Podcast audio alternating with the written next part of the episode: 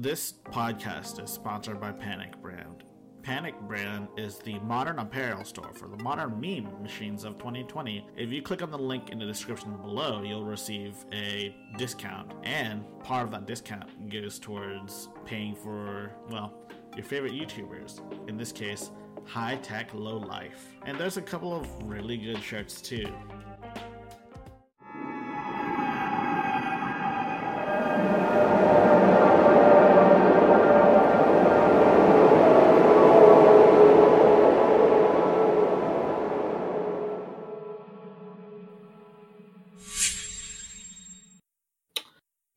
Welcome to High Tech Low Life, and today I have for you two guests. uh, Well, two co-hosts.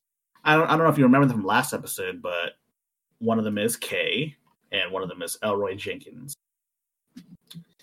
So let's let's get down to business. How are you guys doing today? I'm Doing doing well. well. Thank you for asking. Doing well. Thank you for having us. Yes, it's it's it's as it's as much of your show as it is mine. You're the co-hosts after all. So let's get down to business. Uh, the first topic of the day is underpayment, especially in fields like the education field and like. And are there any other important fields that you feel should be compensated more? Definitely therapists. Because when you think about it, a therapist bears the world on their shoulders and they're often underappreciated, but yet they're supposed to be there for everybody else if we need them.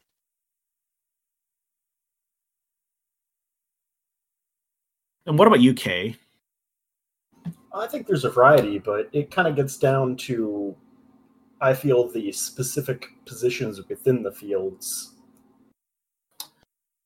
Yeah, I mean, I feel as though, well, yeah, obviously, like in the education field, you see like principals that are getting paid six figures, and you know, teachers that are barely getting paid like maybe thirty thousand a year. Like, like I don't think that's I don't think that's I don't think that's good enough for what for what teachers basically do, what role they play in like our lives. Although there's nothing we can really do about it, we can definitely talk about it.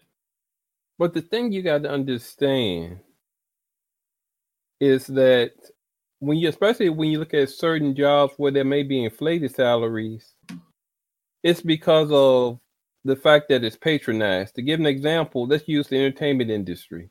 We know celebrities, uh, well, let's say the A class celebrities get paid ex- extravagant amount of money, but you got to look at the kind of money that goes into Hollywood so they're able to get paid that or for athletes, for example, because of sponsorships, because of endorsements, they're able to get paid much more than some of the people who may have a more stressful job, but doesn't necessarily have the glitz or glamour or people doing patronage for it. Don't get me started on Hollywood accounting. Man, Okay, I can't okay, we opened up that wormhole. Go for it. I'm just saying that uh, Hollywood and money is kind of a uh, abstract concept.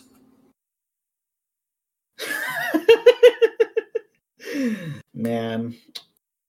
I don't i mean i don't even know how to feel about hollywood. On one hand yes they entertain millions no billions around the world. And so on one hand it's kind of deserved. On the other hand is it really much more deserved than like a vfx artist that may be working there because i think about a lot like, And like oh sorry Keep Go in ahead. mind, it's the people in front of the camera, as well as directors and producers that are seeing the real money. But a lot of times, stage designers, costume designers, they're not always given their just due. Now, if they're considered amongst the elite, yes, they will get their just due. But a lot of the craftspeople do not get their just due, and they're very important to Hollywood. So we got to understand. Yet again, we're looking at this divide even within Hollywood. And like another thing with Hollywood is that like a lot of normal people just don't they sometimes they don't even see directors. Sometimes they just sometimes they just see actors and that's it. Ah, heck sometimes they don't even see actors. Sometimes they just see the character. You know what i'm saying? Yes. And I mean, I understand that the for the most part the actors are basically the face of the work, but I mean, it is kind of it is kind of unfair, but uh, I mean, it can't be helped.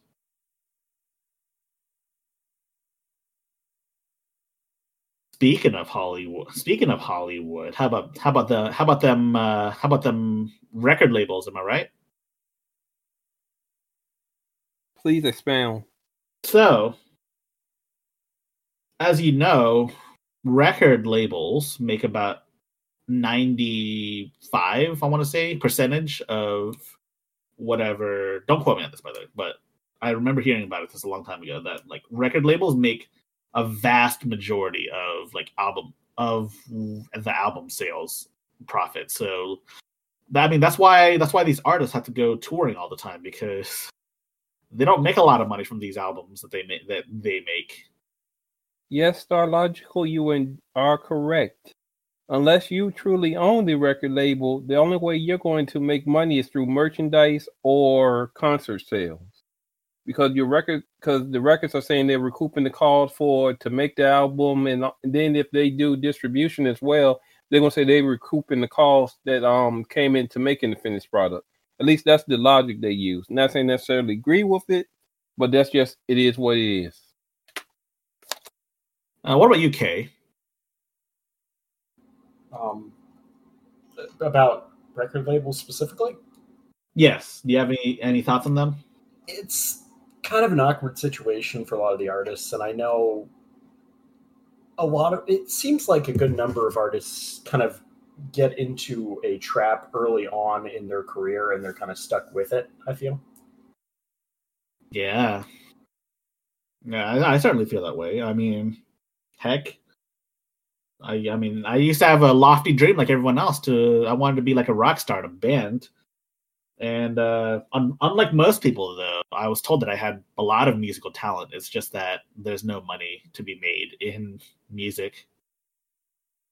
Okay, Star Logical, you mentioned your rock star aspiration, which I had just heard of for the first time tonight. What genre would you pursuing?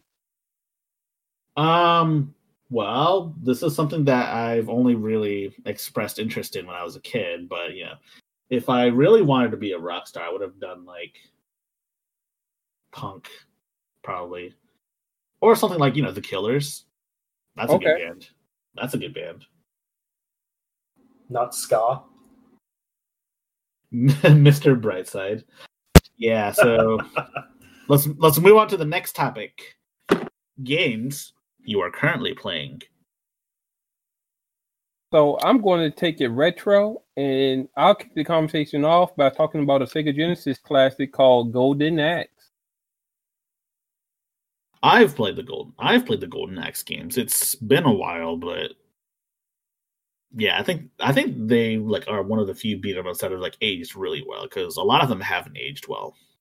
Yeah, and, and ladies and gentlemen, we would definitely have to explore that topic because one thing that Elroy Jenkins loved is a beat 'em up done right. Maybe we can do that when there's a new beat 'em up coming out. You know what I'm saying? Uh, we can talk about. Oh, we should play the Battletoads, the new one. Yes, that is something to consider for a future episode. hmm Uh, what about UK? I've been playing a lot of the new Paper Mario. There's an oh yeah, the one with the uh like craft the like arts and crafts objects, right? Origami King, yes. Oh man, I, I thought the la- I thought the last one like people hated.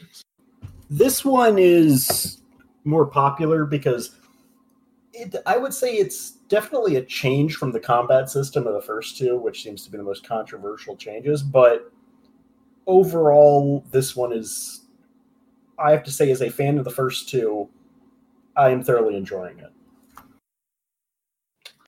By firstly, you're referring to the one on the 64 and thousand. Yes. Yeah. Hey, maybe we can maybe we can do a review on the channel at some point, like a full review. Maybe. Maybe. Uh, speaking of games I'm currently playing, um, oh well, I started. So I started exploring my Xbox Game Pass library because I had I got like three years of Game Pass Ultimate for like a dollar, And there's this one indie game that I came across called ScourgeBringer. It's it's pretty cool.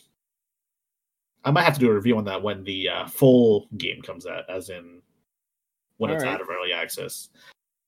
Describe this game for us.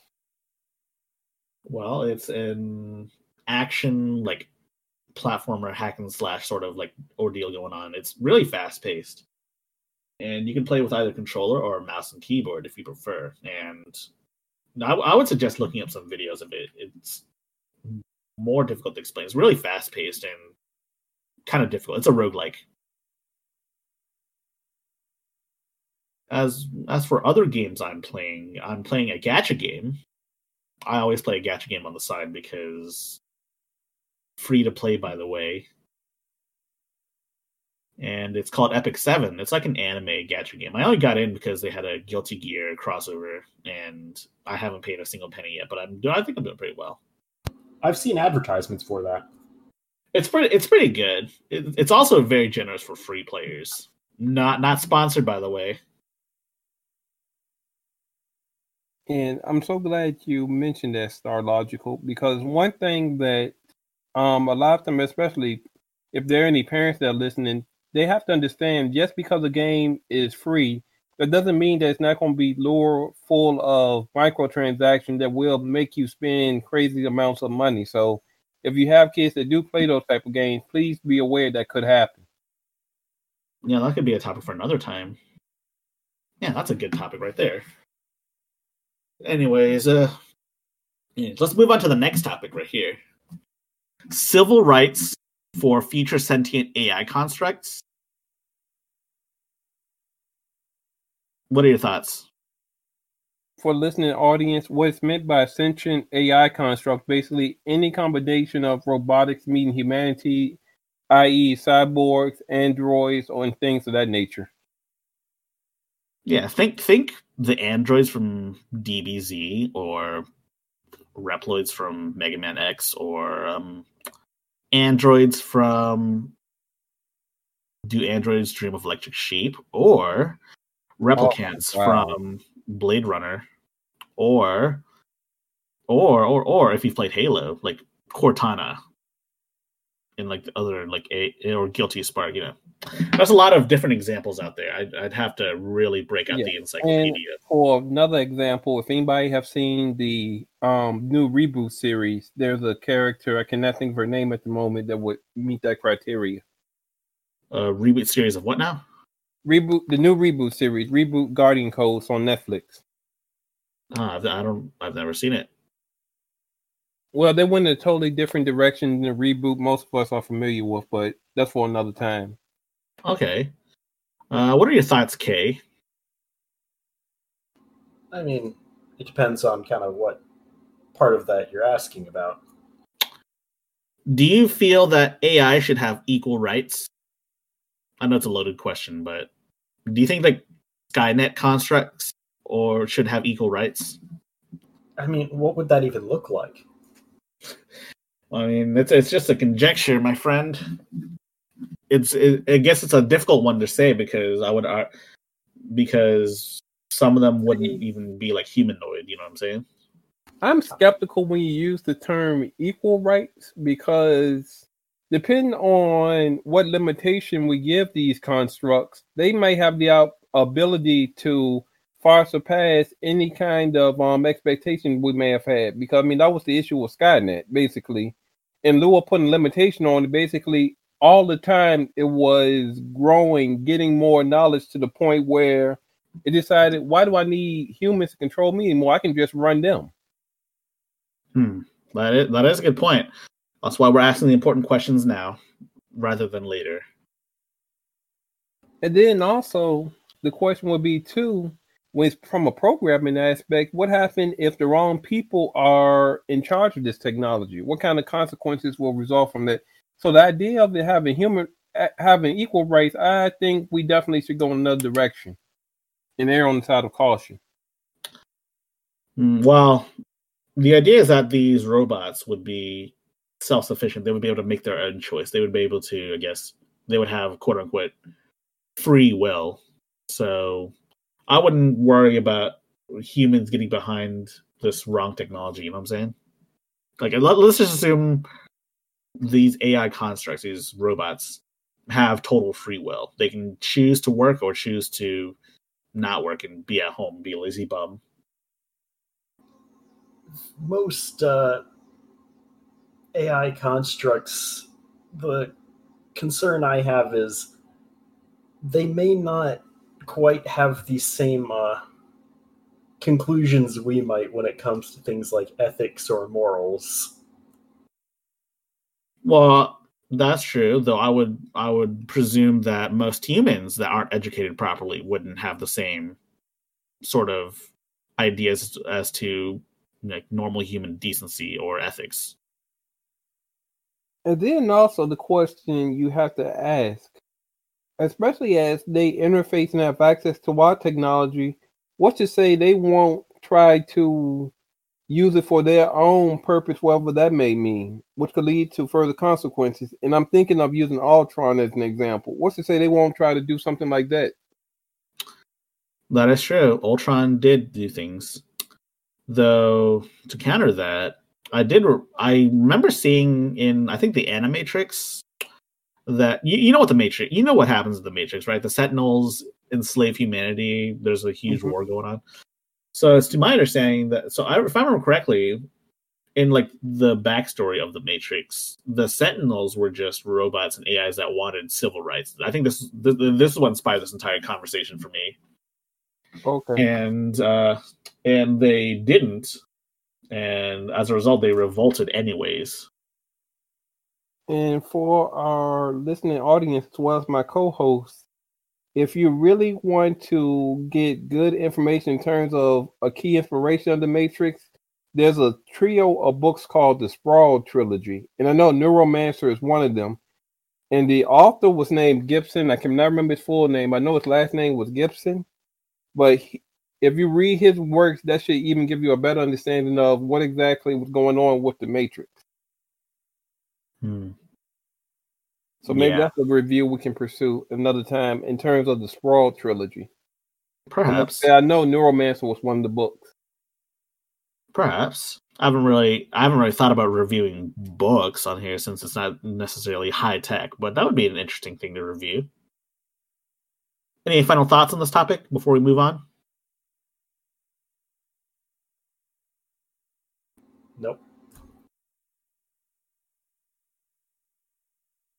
So the next topic is a bit of a heavy subject. It's uh, regarding the death of Chadwick Boseman, aka Black Panther, and also another one just died. Another um, uh, Marvel icon just died too. Um, uh, Norm Spencer. He's the voice actor of Cyclops in the old X Men cartoons.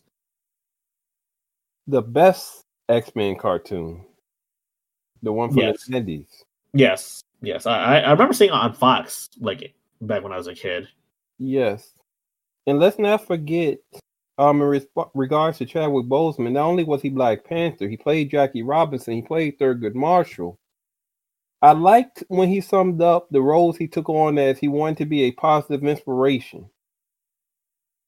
And Man, something that really stood out was if you ever had a chance, you should listen to his commencement speech he gave at his alma mater, Howard University, where he told he challenged the graduating class to pursue their passion. He said, "Don't worry about um, money and other trivial things, because if you pursue your passion, everything will fall in place. It's something that you'll be excited about. It's something that can help you make a difference." Mm. Those are those are some pretty, really wise words, and um, yeah, it's it's a pre- it's a pretty big loss considering Black Panther is a major character in the MCU too for Disney and the fact that he was you know filming all of these like massive multi-million dollar movies while also suffering from cancer is it's incredible. incredible. And we also have to know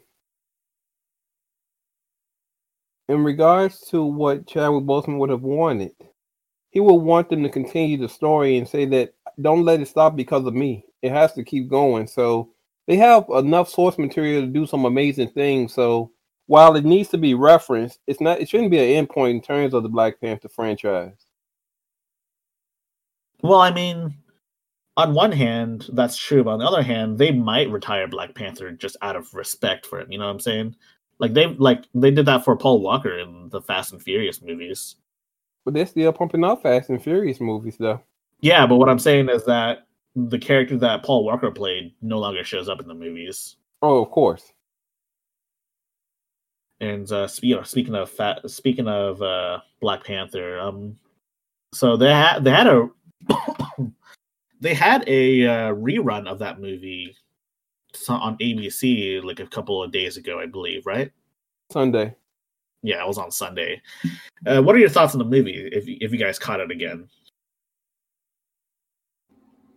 Honestly, I kind of feel like um, I liked I liked his role in that movie, but I feel like his strongest acting, or at least the strongest fight choreography, was in the first time he appeared. Interestingly enough. Yes, in Civil War. But yeah. we're not spoil anything. So let let's not go in that rabbit hole before we start spoiling, because there may be somebody that didn't see it. See Black Panther or Civil War? Um, his introduction in Civil War, because we all know what. I mean, I mean, on I mean, I understand that, but on, on one hand, but on one on one hand, people might have not seen it. But on the other hand, it was a huge movie. It was a huge deal for a long time, and you know, it's been a couple of years now at this point. Yes. And so I, I do believe we are free to talk about it. If you if you know. Okay. So Well- I believe that was part of it because Black Panther wasn't really seen as like a hero just yet. I think he was just an anti-hero at that point. So they gave him, I guess, more aggressive fighting choreography. You know what I'm saying? I'm not I- sure what the question if he was seen as a hero, but for a lot of people that didn't necessarily read the comics, it was the introduction to him. I think they did a good job of kind of having a dynamic character in um, Civil War because he's one of the few characters that kind of starts the film with one state of mind and actually develops and becomes a very different person by the end of the film. Yes. You know, I would I would argue that about him in Black Panther as well. Like, so I really I really like Black Panther. It's a lot different from a lot of the other Marvel u- movies because like like you've seen the t- oh sorry go ahead The appeal of Black Panther was that it was done as a movie first and foremost. We don't view it from the guise of, oh, this is just another superhero movie. It's actually a really good adventure movie if you take away the fact that he is a superhero. Like, if you went in not knowing that, you could still enjoy the experience versus other movies. They really play up just how much of a hero he is. Because we've seen the Spider Man movies, and we know that's one of the major draws. Look at how great of a hero he is. Uh, there's a lot so as I was saying it's a lot different from like your the normal Marvel movie. That's one of them and that's one of the reasons why is that it's more or less self-contained. And another thing is that uh well another thing is that that every for for some reason every Marvel movie that's come out in like the last 20 years or so has all these like smart ass characters that constantly like make like constantly make like jokes and you know they're all kind of samey. They kind of like blend in you know what i'm saying? Seems like Star Logical might have some issues with the Ant Man movies.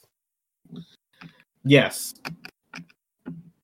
Well not just the Ant-Man. This is- i mean iron man does it too and you know it was fine for him because he was the first one.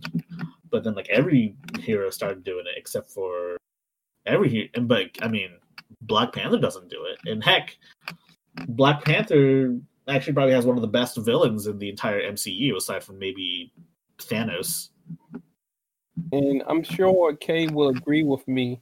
Deadpool can get a pass for the uh, comedy.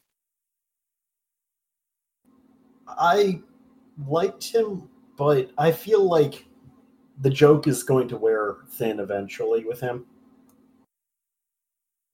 And I don't think they're going to invest heavily into trying in- to incorporate him into the other films, unfortunately. yeah i feel deadpool works best when he's not a part of like the serious events I agree. He needs to just continue to be a standalone character, and as they build the X Force universe, they should be able to have more than enough um hijinks for him to get into. You know, speaking of standalone things, what are your thoughts on the fact that DC basically integrated Watchmen into the main DC universe? Are you referencing the TV series, or what's the particular reference you're looking at? No, it's a it's in the comics. It happened in the comics. Essentially, um, uh, there's a there's a comic series that came out a couple of like a couple of months ago called um, a Doomsday Clock, and it basically was surrounding. It's, it takes place after Watchmen, after Ozymandias's plan like effectively works, and Doctor Manhattan starts off by seeing a vision of Superman, and then he can't see past that, so he doesn't know whether or not Superman kills him or he destroys everything. the fan of the TV series that I was, because I'll be honest, I didn't like the movie. I kind of wish they would just kind of maintain their lane because their notoriety and popularity was because they were niche and they were unique in terms of they're part of the overall DC universe, but they had their own space they could operate in.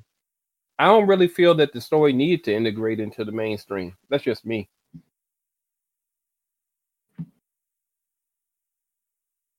Oh man, if if you don't if you if you think that was the case, you should see you should see what DC is doing right now. Oh man, it's it's crazy shit going on. Cause that's the thing. I feel like, and this is just my opinion on comics. It's good to have a overall major universe that you focus on, which all of the major um comic players do. But it's okay to have niche stories too that you may just um want to do to have their own identity. What are your thoughts? What are your thoughts, Kay? I'm kind of with uh, Elroy on this one. I think. Yeah, I, I mean, I, I kind of agree too. In fact, um, uh, Alan Moore, the original writer for Watchmen, would agree, but his stance is a little more extreme. He he would have, if he had his way, there would be no Watchmen adaptations. It would just still be a comic book. And Bill Watterson did that, and people respect him for it. Yeah, and let me preface my viewpoint by um acknowledging something that a lot of people forget. So we all are familiar with the big MCU now, but if it wasn't for Blade, there wouldn't have even been the investment put into Marvel to do big budget movies. Because Blade was the first majorly successful big budget movie that Marvel did, and that was niche because Blade wasn't even a main character. He had like some obscure appearance in another comic, and somebody just went out on a limb and end up being a major success. I mean, the trilogy grossed very well, and the reboot is in the works. So that's why you can never underestimate a niche character because when you can use Blade as an example and how well Blade did. I mean, the Guardians of the Galaxy were hardly mainstream characters before their introduction. I think they've learned that some of their minor characters end up being the most successful. Yeah, because Guardians was regarded by comic lovers as one of the worst comic franchises ever until they were given new life in terms of what the MCU did for them. honestly, I think the main reason why Blade did so well, I mean, like, is because a lot of people didn't know that Blade was in fact a comic book character. Like, you know, it works so well as a movie too, right? Absolutely. I'm. I think actually they're trying to bring Blade back, aren't they? In the Yeah. comics or You know, they're the doing movies? a movie reboot, and they cast Mahershala Ali. People probably remember him from I can't think of the movie that just won the Oscar, but um, well-regarded actor. He's going to take Wesley Snipes' place. Mahershala- Right. I've heard about that. I think it's an excellent choice. Wow, it was Wesley Snipes. I told I was told I totally thought it was uh, Jamie Foxx, but No, wow, it's been a Jamie long time. It, and it's funny you mentioned about superhero movies. If he can achieve what he's trying to, he was interested in trying to bring Spawn back to the big screen, but that's been um a challenge for a number of reasons. Mm, yeah, I can I can imagine why. You know, speaking of niche Marvel superheroes, um, uh, Ele- remember Elektra? That wasn't that great. I think we tried not to remember it, but please continue. Well, I did, that's all I want to say. If you want to talk about really, really bad superhero movies, then we can talk about Catwoman, the one with Halle Berry. Oh no! Not the basketball scene. Not the basketball scene. Or if you want to go down memory lane, we can go as far back as the late '80s. Howard the Duck. Uh, I think Catwoman just takes the I- cake there. I mean, she actually showed up to take the award for worst film. guys, and this can be another podcast episode. Maybe we just need to do a tournament amongst ourselves where we rate some of these bad superhero movies so we can come up with the definitive list. yes, that that would be much appreciated. Yeah, so Oh. let's. So unfortunately, let's move on to the next topic. Cancer, which is what Chadwick Boseman died of, and uh, I haven't really heard much in the way of future cancer treatments. Uh, but I've also, but I've heard that there's some breakthroughs in the way of using bee or wasp venom in order to kill breast cancer cells. Have you heard of any? Have you heard of any sort of like breakthroughs in medical technology? I think it's good that in lieu of necessarily having to do the machine form of it, at least I'm glad they have uh, basically medicine you can take that will have the same effect as chemotherapy. So I think that helps because there's certain trepidation people may have about, you know, when it comes to machines and things of that nature, when it comes to their medical treatment. So that's always good. Anything that can help them be at ease with what they're dealing with. Oh yeah, absolutely. What are any thoughts on this, Kay? I think there's been a lot of development in the past few years, and I think we're coming a long way towards real solutions. That that is that is good. That is good. Because I mean, cancer can strike at any point in time, but you're probably but we're we're still fairly young. We're still in our twenties. We could definitely like just we could definitely make it a couple of years before we start to get hit the age where cancer becomes more common. And I would imagine that they'd have a lot of not necessarily a cure or anything like that, but a lot of options for treatment. Like you know what I'm saying? Absolutely. Yes, we understand. Yeah. That said, that said, if you're faced with something that you can you that is uncurable or and that your only option is to take these pills or go through a sort of procedure that extends your life by maybe a few years at most, what what would you do? So are you talking in terms of our bucket list or what are you exactly asking? Well, I was, I'm asking if you would take that opportunity. It would like chemotherapy is infamously harsh on people. Like you know, people lose their hair, people like feel tired, and it sounds like hell. Honestly, For me, I would try medication first and chemo will be my last resort. That's just me. yeah. Fate, yeah. If I were faced with something that I know that I won't survive, but I can only live a few more years, I might just not take it and just die right then and there. Honestly, I wouldn't want to see my family suffer trying to watch me struggle to live. You know what I'm saying? and It's funny you mentioned that Star Logical because um recently I was watching for the second time the um series that Netflix recently acquired Cobra Kai. And in season two, on one of the episodes, the main character did that for a friend of his that was terminally ill. They re- they linked up with some of their buddies and they had one last wild night before he passed away in peace the next day. So it's something to think about in terms of those kind of decisions. What would you do if faced with that situation? Yeah, you know, what would you do, Kay? I know it's a bit of a personal question, but what would you do if faced with this situation like this? I think it really depends upon the survivability rates.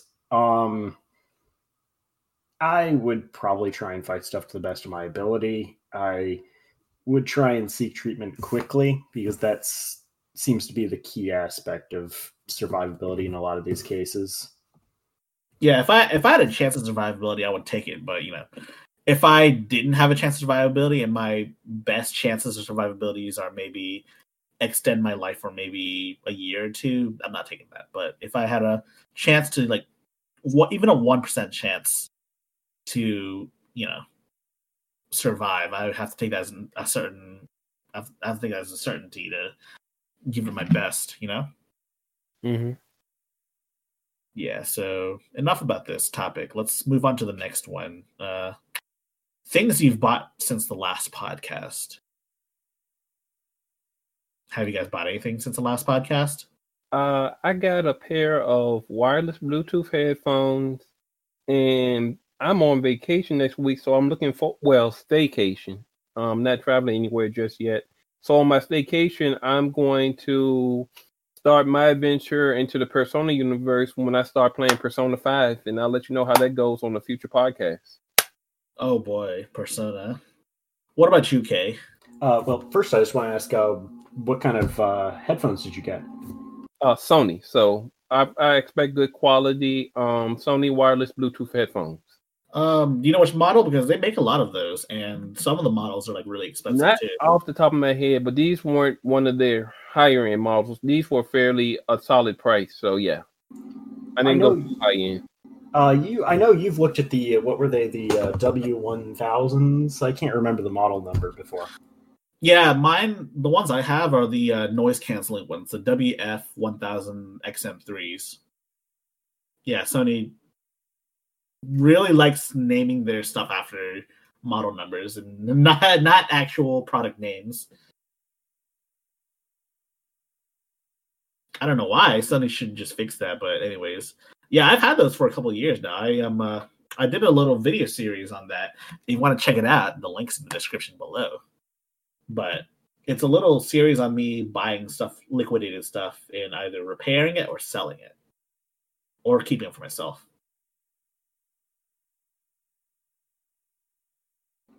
I, I remember looking at those when I was shopping for wireless earbuds some time ago. But I digress.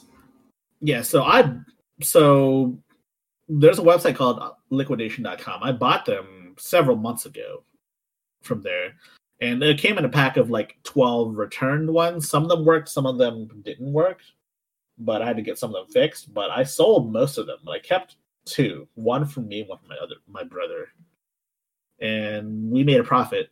Anyways, that's not the topic. The topic is what I bought since the last podcast. Um, if you don't mind, as we're talking about headphones, I would encourage callers to consider investing in a good pair of wireless because I don't know if others are going to follow the trend that Samsung is. Well, they probably will, but I know Samsung now they don't have headphone jacks anymore. You basically use the same place you would um, plug in your charge. That's how you plug in headphones now. So if you want to have another option, it's good to have a good wireless pair. Oh man, the headphone jack. That's a that's that's another can of worms that I don't want to talk about right now, but next time. That's a video in itself. That that's a video on itself. Yes. Speaking of which, yeah, things I've bought. I bought a um. Uh, so I have a microphone already. It's called the uh, Zoom H2n. It's a portable microphone, but it has really good sound quality. Like, and I plug just I just plug it into my computer. That's what I use to record all of my videos. Well, most of them, anyways. And Okay. so As I long bought- As you, don't- as long as you don't start singing Star Logical. come on now you know you know you want to hear it now speaking of which i bought a uh recent i very recently today actually i bought a sort of modern i bought a sort of like microphone arm it clamps onto your desk and i can screw my microphone in and i bought a pop filter too and hopefully that'll be where that'll be in my computer area where i do a lot of my video editing and stuff post-production work Um, what kind of microphone do you use that because pop filters, from my understanding, are going to have a very different impact based on the microphone type. Uh, well, I have a Zoom H2n. Let me type that in for you guys. Thank you. So, yeah, it has a it has a wind it has a wind uh, filter already, but I need a pop filter for you know just the, the poppiness, you know. And uh, I also bought the limited edition version of Odin Sphere Leifthrasir. Like the just the I have the like not the game itself, just the limited editions contents for like 20 bucks. It was really awesome.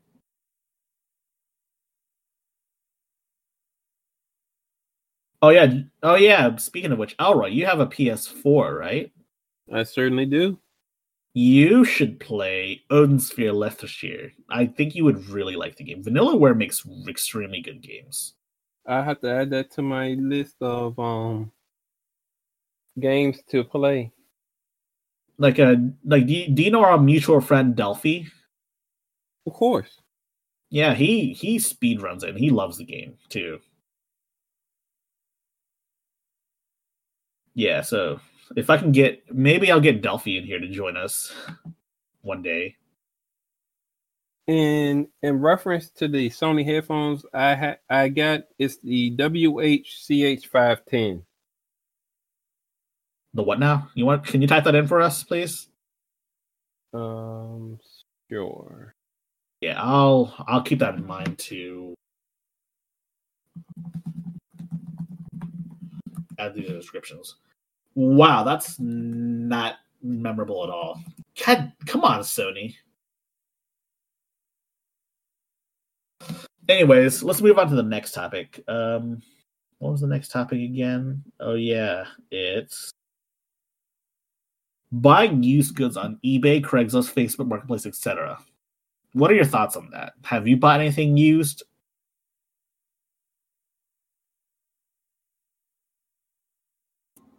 I when I was in the world of academia, I did. They were called textbooks. But um, in reference to the topic, I know you're talking about technology. Well, it can be anything really. Yeah, I, I mean, heck, I've bought used textbooks. It's nothing wrong if you know who um know it's in good condition and it's going to serve its purpose. But it's one of those things that I'm very careful about, and I'm going to do my diligence to research before I go that route. Oh boy, yeah. So I bought a number of things used actually. Like actually my Xbox One that I got like basically on launch year. And I'm not sure how he got I'm not sure how the guy could sell it at two hundred dollars, but he did. It didn't come with any power cables, but that that was easily remedied. I might not ask too many questions about that. Yeah, I'm not going to because I think I know what happened, but I don't want to say it. Anyways, I bought that used. I also bought my PS4 used like two years later and Bloodborne. And that's basically all I use my PS4 for playing Bloodborne. So essentially, you use it for Bloodborne, and it's your Blu-ray player. Um, yeah, I mean, I own Injustice 2 on it, but I rarely play that nowadays. Speaking Heck, I of rarely. speaking of Injustice, I don't know if it still is, but they were that was free at one point not that long ago. Yeah, Injustice 1 was free on Steam. I played a lot of Injustice 1.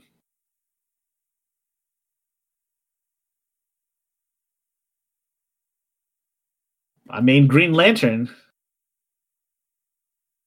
and Zod. Were you uh, inspired by the Ryan Reynolds film? Burn. Oh man, I, I thought we were saving that for a tournament video. You know what I'm saying? Worst video, worst. Oh, super- oh yeah. But we can talk about all those later. Credit where credit's due. K got the first burn of the night, ladies and gentlemen. Let's give it up for K. That was a great burn.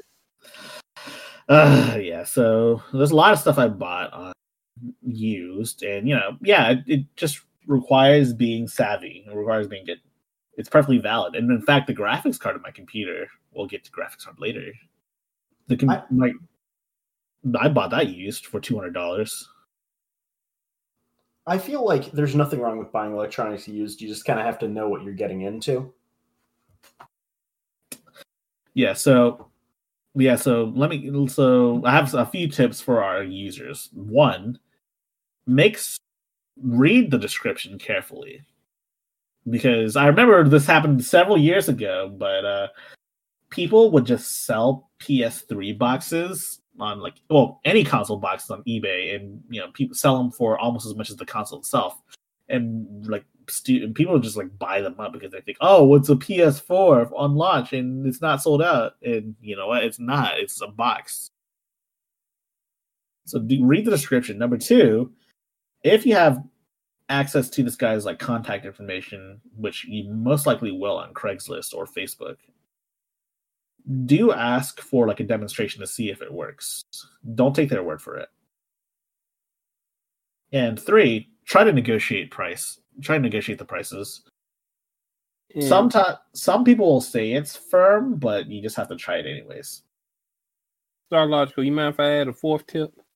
Oh, go for it.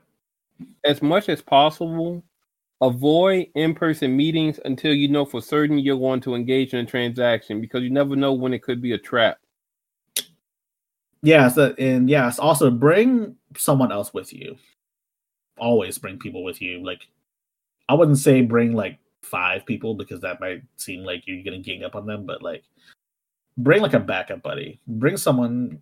I don't. I, don't, I wouldn't say bring a weapon, but like maybe bring like a knife or something just in case.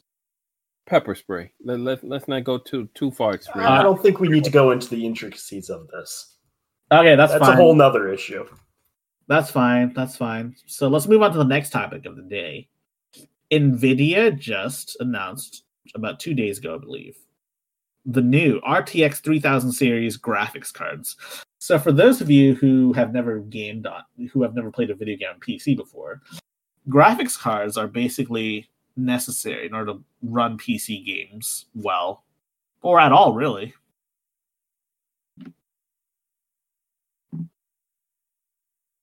And uh, have you guys seen the Have you guys seen the live stream? I've seen some of the data from it. I have not seen the live stream, but I've read about the capabilities of these game cards. So essentially, it's as if consoles just caught up to PC, and Nvidia is like, "Nope," and slaps the consoles back down. Well, that's always historically happened to a certain degree. Yes, that is true. That's true. But it's supposed to be a much bigger like leap in performance than we've ever seen before. Like I saw a Linus Tech Tips video. He claims that it hasn't been seen since like 2002. This leap in performance.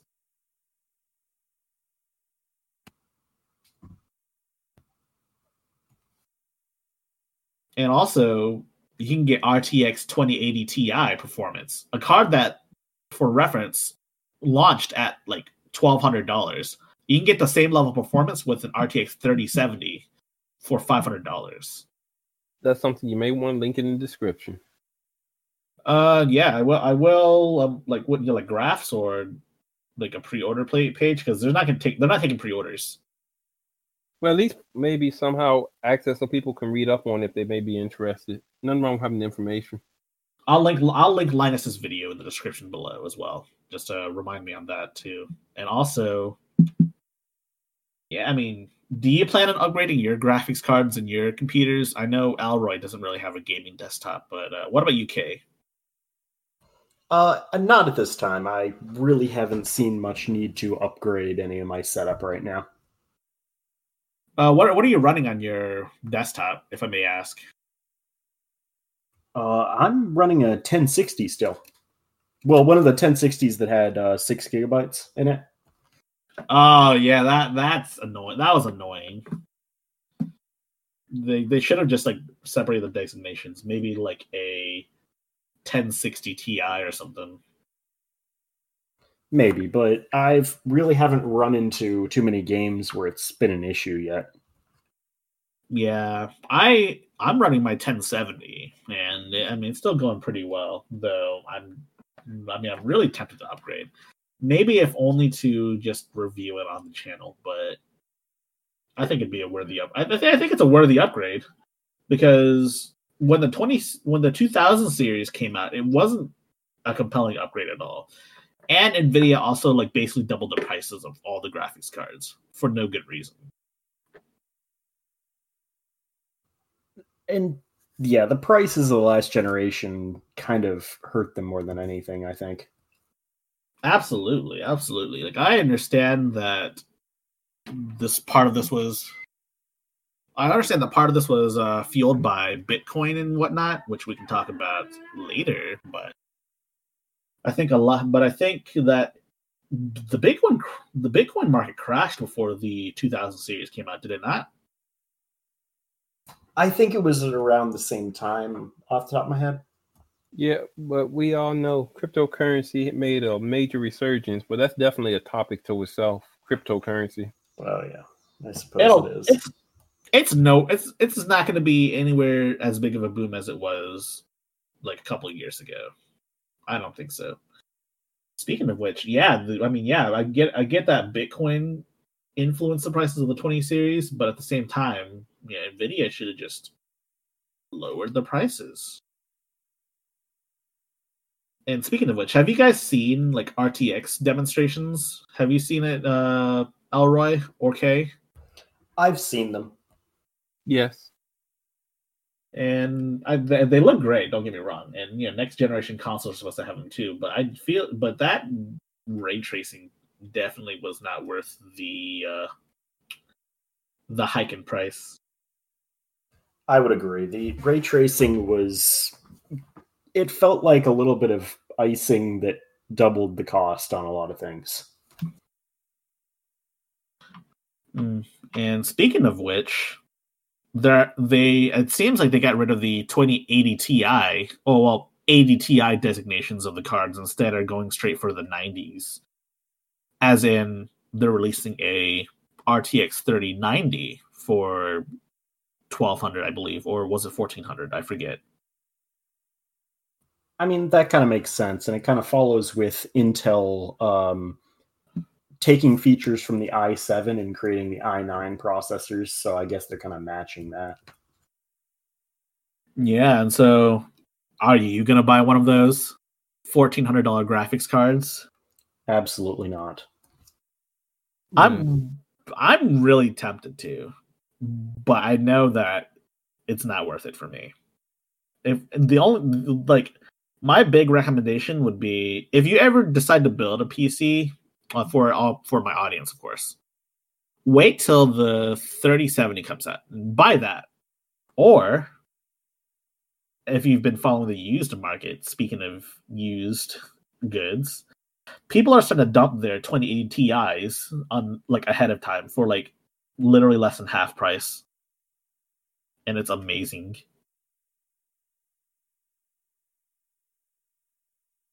Like like have you seen that have you seen that K? I really haven't been looking, but I imagine it would happen. I would caution people about used graphics cards to a certain degree because some of them have been abused, to say the least. And uh, I mean, to I mean, sure, to some extent, I would, you know, just. Oh no, I'm not saying you shouldn't get one. I'm just saying just be a little cautious. Uh, overall, they are when people are dumping them for the new generation is an excellent time to buy. I, I would agree with you completely. And uh, what about you, um, uh, Elroy? Uh, do you ever plan on building your own PC at some point?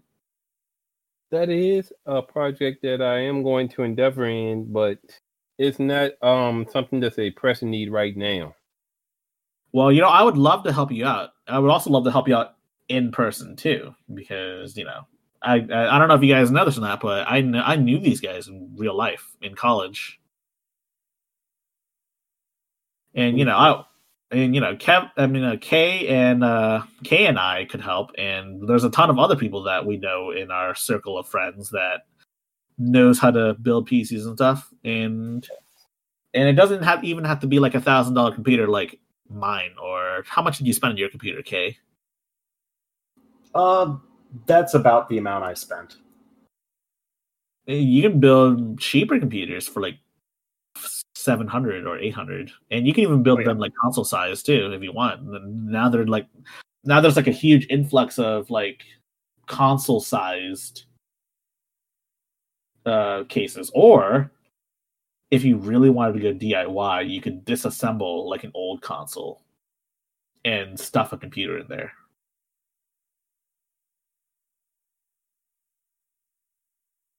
and that and uh do you think you do you think you'd ever do that at some point any of you guys Um, take an old computer and rebuild it, so to speak. You mean? no like take an old like video game console like an Xbox original Xbox or like a PS2 or a GameCube, like, and it doesn't, and you can do it, in, you can even do it in like non-working condition too. In fact, if you're gonna do that, I would recommend buying one of those in like a non-working condition and like gutting the thing completely and replacing the like internal hardware with PC hardware. I've been tempted to do that in the past, and if I were to set up kind of a smaller PC for my television or something, I would probably do something like that just for the fun of it. Absolutely. Do you think you would do something like that, Elroy? Like maybe me personally, would I do it? Probably not, but I wouldn't mind um bearing witness to seeing something like that. It would be interesting. It would be an interesting undertaking. Yeah, I, have seen Linus Tech Tips actually do it with an original Xbox. By the way, it was a lot of it was a lot of work, surprisingly, and he even had to cut a DVI port off of a graphics card in order to get it to fit in there. It was, it was insane. Sound like we got another video ideas. DIY um tech tips during COVID. DIY with Y being spelled W H Y. I was about to say I've seen plenty of that. yeah, maybe we can get together. We can do it. So yeah, so that's definitely something that's we're stationary. We need to find ways to um keep ourselves productive and not focus on the fact that it's not much going on on the outside, but make the most of our environment. Yeah, like a sleeper Pete, like a sleeper, like a sleeper car. Speaking of which, let's move on to the next topic. Yandere Simulator. Do you guys know what that is? I do. What Some, about you? Somewhat, but please expound. So, for those of you who don't know, Yandere Simulator is a game where you play as a girl, an anime girl, I should mention, named Yandere Chan. And essentially, you have to, essentially, you have a boy that you're interested in. His name is uh, Senpai, I think and you have to essentially kill all the other girls that he interacts with stealthily. It's like Hitman, but like anime. So somewhat, this is like a loosely reverse Scott Pilgrim. I can see it uh, described that way. It's yeah, it's, it's a running trope in anime. Yes, it's, and it's, it's a, funny. And this will be for another episode, but they are trying to make an anime sequel to Scott Pilgrim. But I know we'll talk about that another time. Huh. I, I haven't heard of that yet. Uh, you want to link that? You want to link me to that? Um, sure, sure. All right, yeah. So, anyways, Yandere Simulator is all about that, and Yandere Simulator, among other things, is infamous for its developer, Yandere Dev, shortened to Yandev, and he's known for basically just not working on his game at all and he spends a lot of his time streaming other games that he's playing instead of working on his own. And which is kind of disingenuous because he has a patreon where he takes money from people to you know basically develop his game. And this has been an ongoing saga for years. Yes and in fact uh a couple of months ago, I believe, there were two programmers who decided to make from scratch their own version of Yandere Simulator, which is, which was allegedly better than what the current version is. Well, and, uh, and I don't remember the I don't remember the full story on that. Do you remember, Kay? I know that largely they uh, used many of the same assets because if I remember correctly, Yandere Simulator uses a lot of um, um, Unity assets that were purchased, so they were able to use a lot of the same character models and so forth for their game because they were purchased from a third party. Tell me, all the character designs are like purchased models; are not like actually designed characters. I don't think all of them are, but I think the main character, or at least some of the major characters of the game, were uh, were purchased Unity assets. Bullcrap! I can't believe that. That that's so dis that's so slimy and disingenuous. Like I understand like some struggling developers use bot assets, and I mean I mean, and it's a good way to demo some things, but I feel as though like and I guess like some used assets aren't bad, but like making your main character a use a, like a bot asset that's Ugh. I don't know how to describe it. What are your thoughts on this, Elroy? Well, personally, I'm not the biggest fans of those games, which are basically like simulator type games of this nature, because I feel that there's a lot of innuendo involved, and you could go down a rabbit hole that you'll pretty much um be stuck in, unfortunately. Yeah, yeah. Speaking of uh, simulators, I got one of our good friends, Dynamite, uh, hooked on to Artificial Academy several years ago. Dum dum dum. I, I think Kane knows all about this. Oh, I do, unfortunately. And yet, it, Oh there's a rabbit hole. there it's it's a huge rabbit hole, and uh, yeah. So the actual news is that he actually updated his game. Yandere Dev actually updated his game with a rival character now. Mm-hmm. Supposedly the first of many.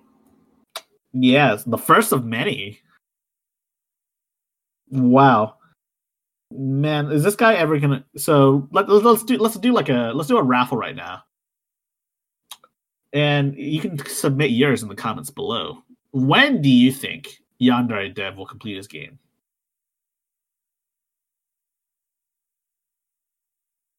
You can be as vague as like a year, or you can be as specific as like a certain day. If we're saying according to the original definition of what he considered complete with the number of rivals and content he originally promised, I don't think that's ever going to happen.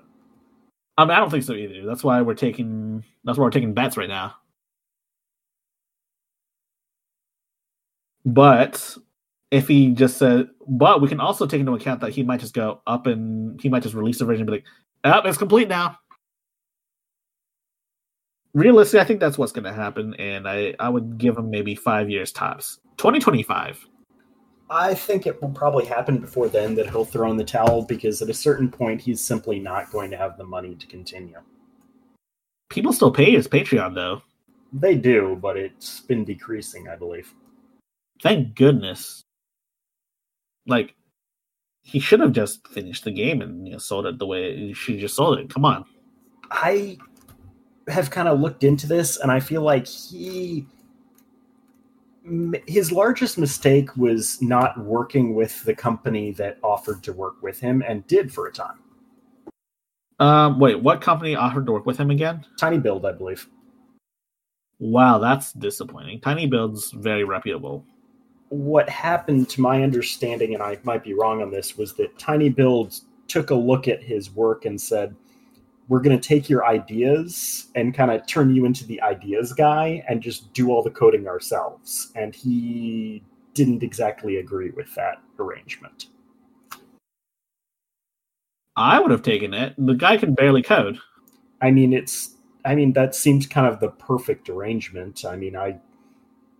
If somebody else is better at the intricacies of your work, but is willing to just take your ideas and run with it, I don't see how any there's any offense there. But it is what it is at this point. I mean, the game's not even like trademarked or copyrighted or anything. People can literally people can just make a better version, like those two people that I alluded to earlier. In fact, I think when they announced that they could do it, Yandere Dev basically like threatened to kill himself or something like that. There was some drama. There was also a, I believe, a fan made game that has at this point no longer considers itself a fan made game and uh, because it has, to my understanding, surpassed the original now. Oh, that's pretty sweet. Maybe you should. Maybe we'll give it a whirl on the channel.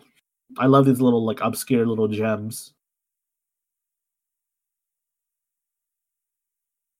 So let's uh, move on to the next topic: Elon Musk and the microchips, microchips in the brain. So Elroy actually submitted this topic, and I'm gonna let him lead this topic.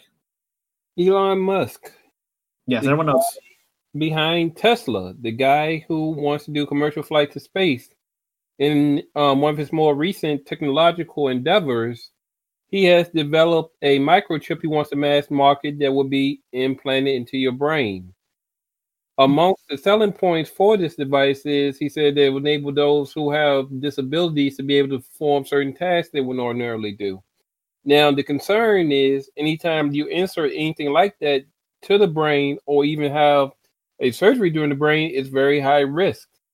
So the question you got to ask in terms of technology being able to implant, be able to be implanted to the brain, what kind of issues could be caused, and also what could happen if someone was able to hack into said technology. Basically, they could literally do mind control, literally. So it's just something to think about. There's a lot of risk in terms of pulling off an endeavor like this. I don't see this getting federal approval simply due to the reason of the um, inductive charging on it. Inductive kind of. char- Okay, so it has in effect wireless charging on a device that would be installed into your brain. This closely, well, at least has a vague mimicry of what is an actual medical treatment, which is, you know, things like for Parkinson's and for depression, where they uh, induce electric charges in the brain. Without a real reason to do this or any good hard data, which they have been so far unable to provide, there's significant risk to just running electricity into the brain. It causes all sorts of problems. I can imagine. um, I can imagine you you were basically controlled by electricity, just very very small doses of it. And let's be realistic. Elon Musk would be the one that would attempt such a feat. I, I swear, it feels like we're talking about Elon Musk every other episode. He's kind of a hot topic in technology. absolutely, absolutely. Elon Musk is he's a he's a mm. software yeah. He's a software guy and I understand where he's coming from. He likes he has all these like ideas and he's smart enough to execute them too, which is you know a good thing. We need someone like we need someone like an Elon Musk. We need like a modern day mad scientist. But at the same time though, I mean like he introdu- he's introducing a lot of stuff. I'm not sure mad scientist would be the word I would want to particularly use. I mean, come on. The, the Tesla is like the board of directors have been trying to kick him out for years because he's basically like a loose cannon, for better or worse. He has been uh, limited in his role in the company by the uh, SEC.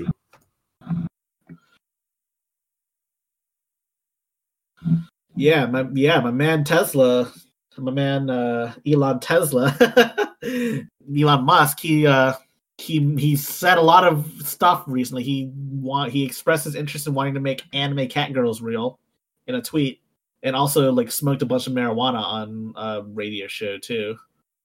Well, this whole thing about anime cat girls, we don't want a repeat of the book The Island of Dr. Moreau. Um, Kay and Star Logical, do you catch that reference? I haven't read the book. Sorry. But Kay, are you familiar with the book The Island of Dr. Moreau? Uh, not particularly, no. Well, essentially in the book, um, there was a crazy scientist that had an island where he did these experimentations where he combined animals and humans and basically had these humanoid had these animal humanoids that ran the island and it was just all kinds of chaos ensued from his experimentation because he thought saw himself as being benevolent, but he ended up doing more harm than good in terms of what he had created. And basically he had reached the point of no return, essentially. Hmm. That does sound interesting. I might have to give it a shot. It's also a very cheesy Uh, film as well. Go ahead and type the name of the book in watch the pod. the, um, film as well. Yeah, it kind of reminds me of uh, this one episode of Treehouse of Horror on The Simpsons, where they're invi- where the Simpsons are invited to Dr. Hibbert's private island, but it turns out Dr. Hibbert's this mad scientist that creates half uh, half animal, half humanoids. That's essentially the plot. It was a reference to the island of Dr. Moreau. Oh, Familiar with it. oh, I guess I am familiar with it. I just Well, never caught the reference you before. options. You can watch the film or you can read the book. Um, but that's one. That's for another time. Yeah, that is for another time. Uh, but I wouldn't say cat girl like anime cat girls are on the same level as cat human hybrids. They, they would just be humans, but with cat ears, with like anime cat ears. Mhm. But yeah, speaking of which, let's all right. Let's move on. Let's uh, uh microchips in the brain. It's it's a dangerous topic because, like as you said, people can hack into it, and if the U.S. and if the U.S. were ever to approve of it, the U.S. would just have a backdoor into your brain, and it would just be used for tracking, not just by the U.S. but by basically every tech company that ever exists. And they would have a and yeah, assuming that, and yeah, they would just have a direct feed of everything, yeah, like everything you're looking at, everything you're hearing, everything you're thinking. The, it could be the birth of well, Big Brother as we speak. It won't be the birth of Big Brother. Big Brother's already here. Well, it'll be just uh it'll be something else too. It'll well, it'll be the empowerment of Big Brother. Big Brother will be more powerful than he's ever been. It'll be 1984. But you gotta understand, we're moving in that direction because I'm very skeptical of the smart contact lens that they developed that gives you supposed to give you, you know basically supervision. I'll pass. Just that's just me personally. Oh yeah, if you're a pri- if you're privacy conscious, yeah, but people nowadays aren't privacy conscious. Uh, like millennials, like our generation, we're millennials, by the way. Like n- we're born in the '90s, but we're still millennials. Don't let anyone ever tell you that you're not a millennial. I know well, some guy. I know someone that believes that he's not a millennial, but he is. Mm. Speaking of which, uh, speaking of which, our generation doesn't even really value privacy I would say that's up for discussion depending on the topic. Yeah, let's talk. Privacy is another discussion, but I just want to say that a lot of people don't value privacy the way they used to in the past. And you know, Edward Snowden's whole thing like blew over, and you know what happened? Nothing happened because no one cared. Well, I wouldn't say no one cared, but most people don't care. Like, think about it do you ever read the EULA? Do you ever read the uh, terms and services? Do you pour through every page of it? Oh, no, not every page. No. You're talking to the wrong guy if you expect uh, me not to read things that I'm handed to sign. I mean, you're an accountant, though, so I understand where you're coming from. Yeah, so I mean, yeah, it's it's like you could be turned into a human centipede if you've ever watched South Park. So, yeah. so listen, audience, add that to our list of avenues that we need to explore in terms of what can you do to maximize your privacy on technology. Some practical tips from us. Uh, a lot of my privacy focused things are more my privacy focused efforts are more towards advertisements if I'm not if I'm not making if I'm not making money off of the data I give them, then I'm not going to give them any data. I think that, sh- that that should be the status quo. Indeed, and I think we can definitely explore the topic even deeper too in terms of what this really means, especially now. Yes, but uh, I think we should move on, and let's move on to the next topic: emulation. Do you guys play games through emul like emulators? it's funny. One of my um, best gaming memories was the Resolver emulator.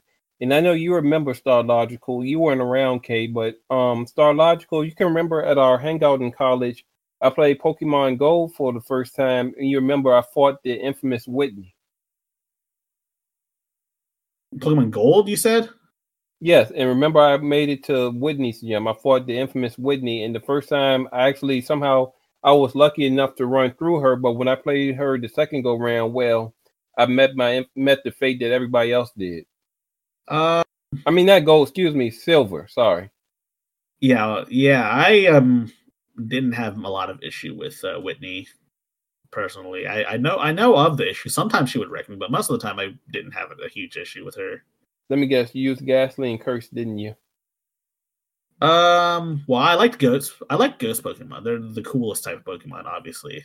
So probably. But um, not to dabble too far off with a size. The reason that was my best memory on emulation is it introduced me to my personal Pokemon partner of choice, the other destroyer, the Great Miltank. Uh, I heard that pun. Uh, yeah. So, um, what are your thoughts? So, yeah do you do you believe emulators are legal I know by definition they are, but do you believe that they are? Nintendo doesn't seem to believe so. Technically, Nintendo provides an emulator. Yeah, for the people that have a uh, Switch. Is that only is that on Switch and Switch Lite or just Switch Lite? It's on both the um, Okay. NES and Super Nintendo. I've used it myself. It's actually quite a nice emulator. And they actually give you some really nice games because you even get to play the rare Star Fox 2. Nintendo's been using emulators since the Wii days. Well, actually, no, the GameCube days. If you count uh, Animal Crossing on the GameCube. Yeah, oh, yeah, I remember that. I remember those games. That was, and you could even um, plug in a Game Boy Advance and upload it to that, and uh, play it on that Game Boy Advance for a while, if I remember correctly. Oh man. I think the question of emulators may be depending on whose hands they're in because they can be very useful because that's a very welcome experience on Switch. The fact that you can play some of the gems that Nintendo have provided us for the years and you don't have to rebuy the game. And they even offer save spots, so that's very convenient. So it's definitely something useful and consoles should consider. 'Cause, I mean, who wouldn't want to play Crash mm-hmm. Bandicoot on PS5 through emulation and not have to buy the game again? Well, emul- emulation historically, I mean, don't get me wrong, a lot of people like to use emulators but use their own copies of the games, but emulation historically has been a huge avenue for piracy. But the, don't get like let's not mistake that. People people get emulators to pirate games to play these old games that they don't own. And while I understand that like companies might have a neck. They might remaster these games one day or some or some crap like that. But I think the I think the truth is that we need emulation and I guess to a degree piracy in order to be able to preserve these games, right? And to give an example to what you're speaking to, Star Logical. Now, I know you remember when myself and another friend of ours played this. There was a very obscure um Japanese arcade game. Ninja Baseball Batman something. Oh, come on! You you just want to steal my shine, but yeah, Oh, it's what he's gonna do. I will. I will provide a link too for those that weren't familiar. But the reason that I found out about this game is a friend of ours was watching the AVGN video, and he was like, "I saw this really cool game called A- Ninja Baseball Batman." But the problem was it was only mainly exclusive to Japanese arcades, and I don't even know if there were 20 North American arcades that had the game. So we played it via MAME, and the game was as great as advertised. So if they ever remastered it, would be well worth it. But like I said, I'll provide a link to some of the gameplay from it. But it's definitely uh, one of those underappreciated jewels you may not see. I mean, who made the game though? I mean, they might not even be in like business anymore. I will tell you in just a second. Because if they're not in business anymore, then who who owns the IP? Irem Corporation, now they're known as Irem Software Engineering. Um, do they still make games nowadays? That might be important. That might be an important distinction. But um, Star Logical, you like shmup. Something that you should know is they're the ones that were behind the R Type. Yes, R Type. Yes, it's it's a classic. It's a classic in the genre, and you know, no console is complete without its own R Type port. Let's be let's be quite. But the last game I'm showing a reference for was in 2011. So unfortunately, I'm not sure if Irem is still in the game making business. So personally, my favorite shmup is Darius Gaiden. It's not pronounced Darius Gaiden, it's pronounced Darius Gaiden, like the old um uh, Persian king. And it's um it's um it's an amazing game. It's like it's probably the one of the best looking like 2D games like ever made, honestly. And I mean it's it's an extremely difficult shmup too because basically whenever you get a power up and whenever you get a power up in a level that increases your main firepower, the game like ramps up in difficulty for that level, and it's actually insane. And you know, speaking of ramping up, uh, do you, how do you feel about you know retro elitists that believe that playing on hardware is the only way to play these games? Like, what do you guys think of those those guys? I mean, I imagine there's differences, but emulators have come a long way. And I say this as someone who usually does play the game on the old hardware just because I have a lot of old hardware.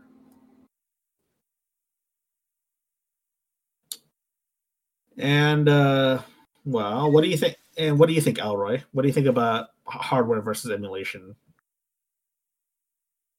Being the person here that probably loves arcades the most, there's nothing I can appreciate more than good hardware, but it doesn't have to be the end all.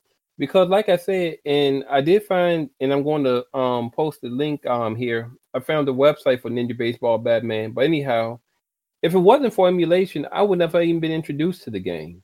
So you got to think of how hard it is to even find a cabinet to play it on. While I personally enjoy the cabinet, it helps for some of those games that you know almost like it's almost like it's a legend. Does this really even exist?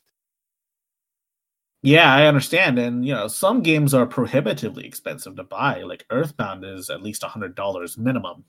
But let me say this for our audience and my friends here who I invite to this every year. Hint, hint if you want an experience where you get to experience 80 cabinets of arcade games from all kinds of decades from the 70s to contemporary times, there is an event called MagFest where one of the main draws is they have an arcade for the duration of the convention is free play. Hmm. So you're talking pinball machines, arcade cabinets, all kinds of games, classics, games you may never heard of, popular multiplayer games now like Killer Queen. All of those are offered. Do they have any of the um, uh, modern Japanese arcade games like that run on NESiCA live hardware? It's something that I cannot remember. But if you go to their website, I'm sure through contact information, they could definitely um tell you but let me let me let me hold on. Let me um rephrase that.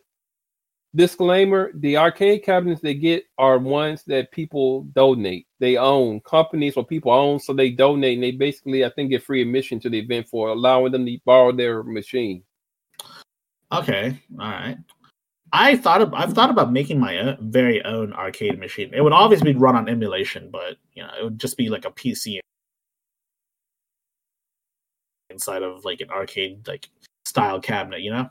And it would have buttons and a joystick and a two player side. Oh, dude, you know, it'd be sweet though if I made my own six person cabinet. Because have you ever played the six person version of the X Men beat 'em up by Konami? I believe I have. Man, talking about mm, man, I man, my arcade my arcade had that. That machine was always occupied. It was so awesome. I played it so many times, but I remember when I finally beat the game.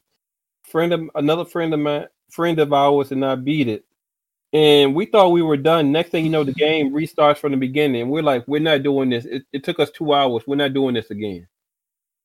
A lot of old arcade games would simply start at the beginning again. I remember the um, GI Joe game would do that as well.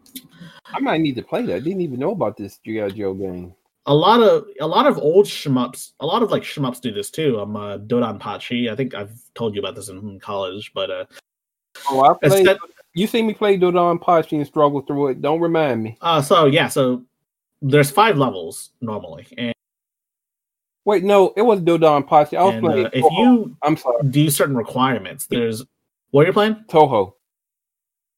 Oh no! Don't don't don't get me on started on That's another video on itself. But uh, let's talk. But let's talk about the superior shmup, Dodonpachi. So oh. there's normally five levels in Dota, in the original Dodonpachi, and uh, essentially, if you complete certain requirements, you get to do a second run of the game, and you get to fight a second harder run of the game, and you get to fight the true final boss.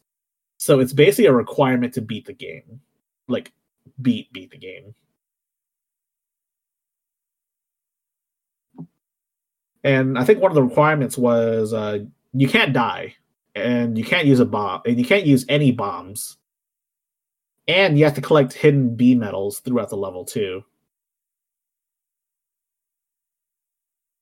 And uh, I managed to make it to the second the second loop without dying, but uh, once I got to the second loop, I started dying like left and right. It's it's it's crazy. Anyway, so let's move on to the next topic: visual novels. Can you really call them games? Say they should be considered games because some people may remember the choose your own adventure books. That's essentially what it is in gaming form in terms of there's a series of choices that um, dictate the series of events that will unfold. So it's a game in a sense. Is it for everybody? No, it's more a niche, but yes, I say it definitely should be considered a game. What about you, Kay? I mean, I feel they would absolutely be considered games. Uh, yeah, I uh, well, I guess it really just depends on the visual novel itself. Uh, well, just your average visual novel with choices. I mean, yeah, sure. I don't see why. I don't see why not. But there are some visual novels where you don't make choices, like Nekopara. You make absolutely zero choices in that game. I and I'm not. I'm not willing. I'm not convinced that that should really even be considered one. Honestly hey, you have the choice of whether or not you should shake the window around. Oh yeah, oh yeah, that's that's an option. I man, that's that. man, I, I, I can't even. There's a friend of ours that knows know, this the visual novel expert. Too bad he's not on. Uh yeah, too bad he's not on. Uh, and I uh hmm maybe I should invite him one day and have him talk about visual novels. A visual novel focused episode. Thoughts? I would suggest it be a topic. All right, that's fine. And we can also add shoes to the topic too while we're at it.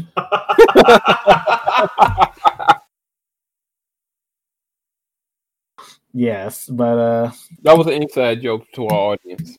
Yes, well, you'll you'll learn what it is later. Uh, speaking of which, let's move on to our final topic. Super Mario's 35th anniversary was today, and they come out with a bunch of announcements too. Have you guys seen it yet? I need to take a look at these. I've seen it. So there's a to- so there's a couple of games that have been announced uh, today actually. So one of which is uh, like a like a weird Mario Kart like AR slash like toy slash video game ish thing. And it looks pretty cool, actually. I might, I might want. I it would be super. It would be really sweet if you could like rig up some like tracks, mm. you know. I just wish there was some way Nintendo and the company that was doing the Mario Kart racing would come to an agreement. So that'd be something I could um add to my list to do in Japan. But here we are the Mario Kart, like the like actual Mario karting with the, with like real go karts?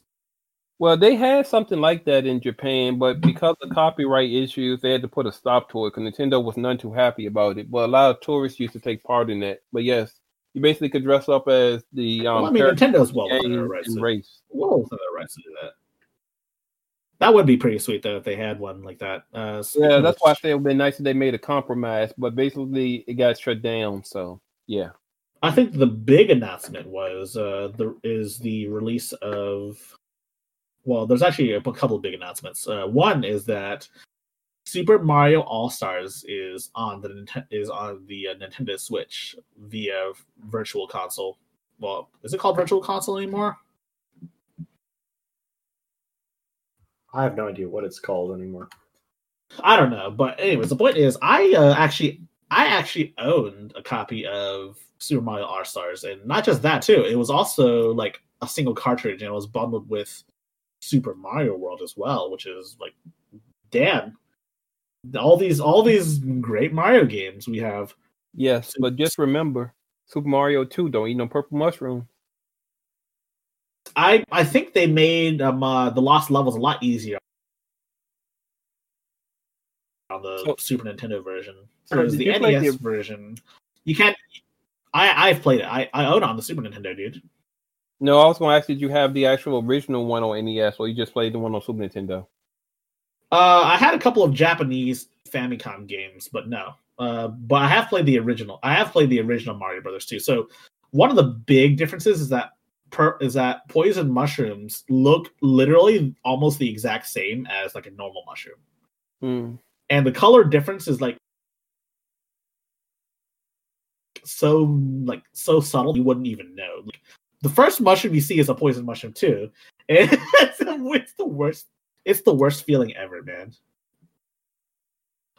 And also, um, uh, we had a mutual friend, the same mutual friend uh, that you played Ninja Batman baseball. Uh, anyways, Ninja Baseball Batman. yes, the same mutual friend. Um, he claims he beat the lost levels, but I told him that there were actually like four other worlds that weren't included in his port, and so he had to revoke his completed status. And man, you should have seen his face; it was hilarious. Well, to his credit, he still is the Galaga King because anytime at our hangout, if anybody got the high score, he shattered it without breaking a sweat. ah, Galaga, Galaga, Galaga. So like we definitely be nice to have him on a, especially when we do hint hint the retro gaming episode. It's definitely somebody we want to consult with. Like I said, he's the best Galaga play we know. Well, you know, he's barely online in Discord anymore. It's hard to it's hard to get a hold of him. I'd have to. We'll arrange something.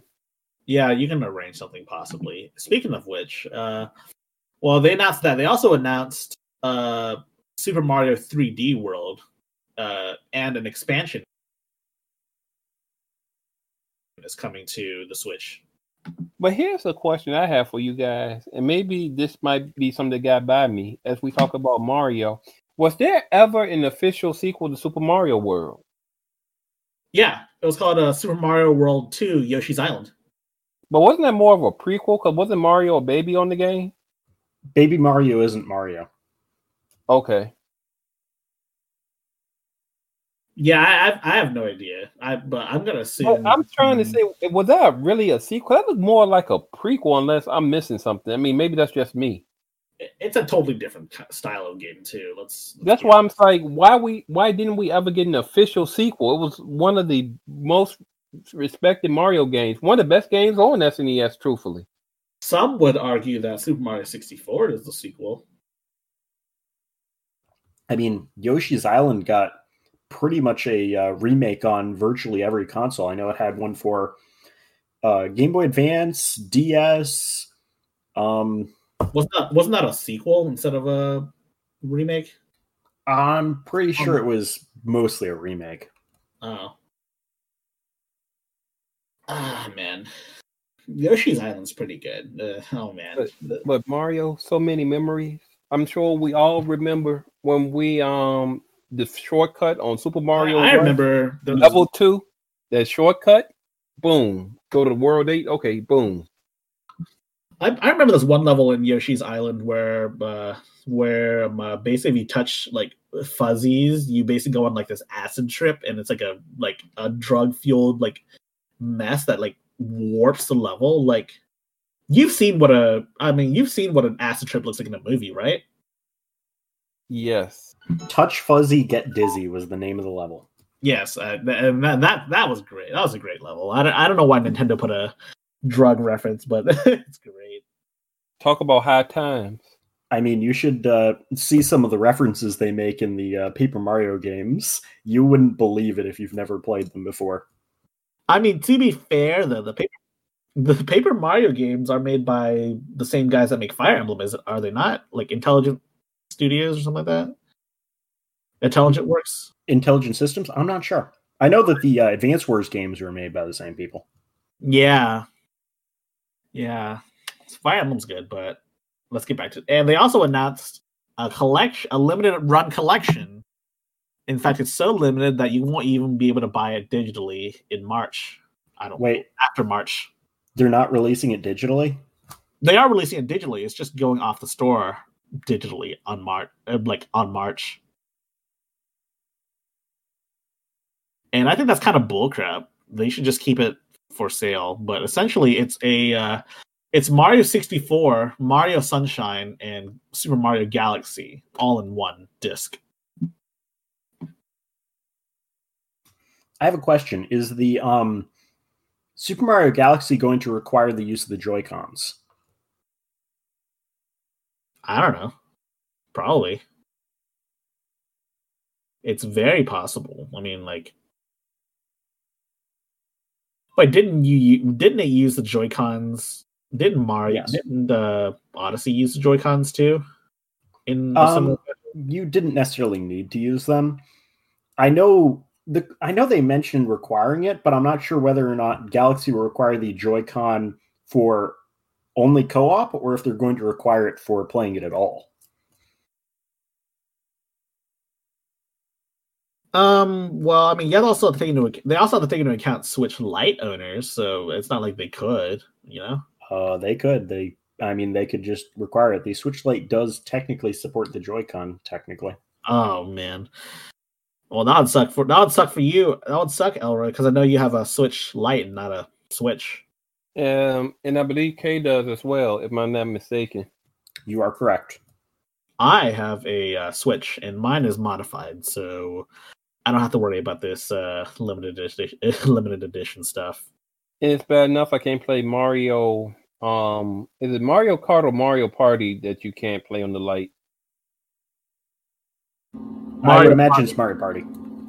Definitely Mario Party. I I, I own Mario Party, Super Mario Party, and it's nice that they went back to each person like being able to go their own way instead of like the stupid card direction. But like, uh, the maps are so small.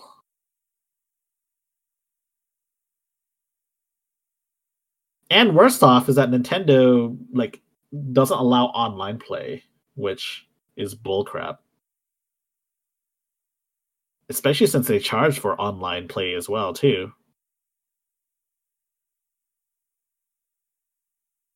I was just thinking of something that would have been hilarious. What if on Mario's 35th anniversary they announced a Waluigi game? Uh Waluigi, Waluigi. Uh, I think seeing an update for Super Mario 64 is alone pretty interesting. And Oh, what was that update? yeah, didn't they make? I thought they made an update like on the DS at one point. You actually start off the game as Yoshi in the DS game. Oh yes, That they is- did make the DS game. I, I played through that as well, but I, the original getting a remake for a console again is interesting. Mm, yeah, it's, it's especially since a lot of people consider it to be the greatest platform ever made, platformer ever made. Hmm. Mario 3. Don't tell that to the Mario 3 stands. Oh no, no, Mario Three is definitely the best by far. It, it's actually a tie between that and World, honestly. I agree. You know what wasn't a good Mario game though? Super Mario Bros. Two, the American one. I mean, Oh, good grief. In the darn allic whatever that thing was at the final well, it won't Koopa, the alligator looking thing, the final boss. I don't even know who I don't, what was his name anyway. Uh, it, it's a frog. I don't remember his name either, but I I know it was a reptilian or amphibian, but I, I just know it was a joke. I mean, it wasn't even originally a Mario game. yeah, it was a, it was a, it was a, another Japanese game based on. But just know if you for some reason find yourself playing that game, do not pick Toad. Worst choice ever. honestly, you're better off playing as either Luigi or Peach, honestly. Anyways, speaking of which, uh speaking of which, it looks like the podcast is uh coming to a close right now, friends. And uh, any final thoughts on anything? Not particularly. I think we covered the topics pretty well. Looking forward to our next adventure and seeing where that takes us. Yeah, I'm I'm looking forward to that too. That would be that would be nice. And uh if you have any topics, be sure to leave him in the designated area. I think it would be well it would be interesting to see what you guys have to say about stuff. I know a lot of the topics are the stuff like I talk about. Anyways, I'll see you guys next time. Same time, same place. I don't know, but we'll come up with a time.